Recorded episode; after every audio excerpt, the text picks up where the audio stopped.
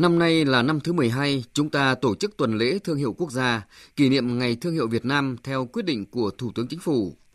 Số lượng doanh nghiệp được công nhận có sản phẩm đạt thương hiệu quốc gia tăng đều từ 30 doanh nghiệp năm 2008 lên 97 doanh nghiệp vào năm 2018.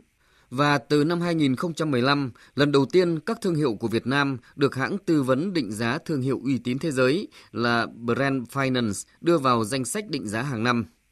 Khi xuất hiện trên danh sách định giá uy tín này, những cái tên Việt sẽ có cơ hội xuất hiện trên các kênh truyền thông lớn, nổi tiếng toàn cầu, một cách quảng bá không thể nào tốt hơn cho các thương hiệu.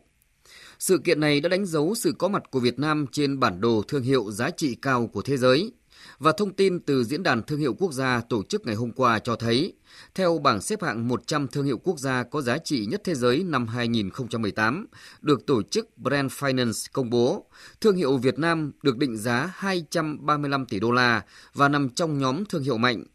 Vị trí được cải thiện lên hai bậc, lên thứ 43 trong bảng xếp hạng. Thật vui, thật tự hào khi Việt Nam đã có mặt trong nhóm thương hiệu mạnh toàn cầu, được người tiêu dùng quốc tế thừa nhận lựa chọn. Điều này cũng ghi nhận sự bền bỉ vươn lên của các doanh nghiệp Việt Nam, khẳng định chỗ đứng ở thị trường trong nước và quốc tế. Thương hiệu không đơn giản chỉ là cái tên, là hình ảnh biểu tượng. Xây dựng nên một thương hiệu tốt, thương hiệu cạnh tranh, thương hiệu mạnh, vân vân là cả một quá trình gian nan. Lâu nay, có nhiều doanh nghiệp đã chú ý xây dựng bộ nhận diện thương hiệu khá bài bản, đầu tư vào những chiến dịch quảng bá thương hiệu rầm rộ, nhưng lại quên việc đầu tư vào những giá trị cốt lõi, đem lại hồn cốt cho tên gọi. Đó là chất lượng sản phẩm dịch vụ. Thậm chí còn nói vống thổi phồng về chất lượng hàng hóa dịch vụ khiến người tiêu dùng quay lưng. Vậy nên có thể thấy, gây dựng thương hiệu là bước ban đầu, bước tiếp theo, quyết định sự phát triển bền vững của thương hiệu là gây dựng niềm tin.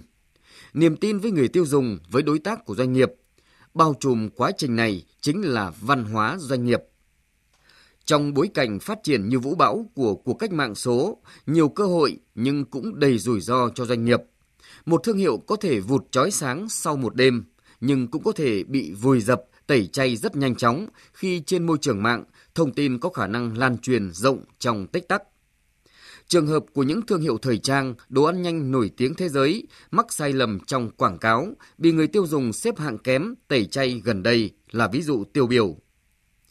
Để thực hiện mục tiêu kỳ vọng to lớn, xây dựng hình ảnh Việt Nam là quốc gia có uy tín về hàng hóa và dịch vụ, thúc đẩy xuất khẩu song hành cùng phát triển bền vững thị trường trong nước. Chính từ mỗi doanh nghiệp cần bồi đắp giá trị, có khát vọng nâng tầm thương hiệu Việt, tạo dựng những cái tên gắn liền với uy tín, chất lượng sản phẩm dịch vụ, có trách nhiệm xã hội, tự trọng và tự tôn dân tộc trong hoạt động kinh doanh rồi môi trường vĩ mô phải được bảo đảm kiểm soát các hành vi cạnh tranh trái luật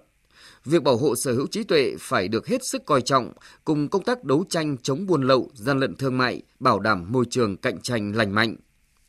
Còn với người tiêu dùng, lựa chọn ủng hộ những sản phẩm Việt có chất lượng tốt, tiêu dùng với tâm thế tự tôn dân tộc như những gì mà người Nhật, người Hàn đã làm, sẽ góp phần cổ vũ, động viên to lớn cho các doanh nghiệp Việt lớn mạnh trên thị trường trong nước, đem thương hiệu Made in Việt Nam vươn rộng ra thế giới.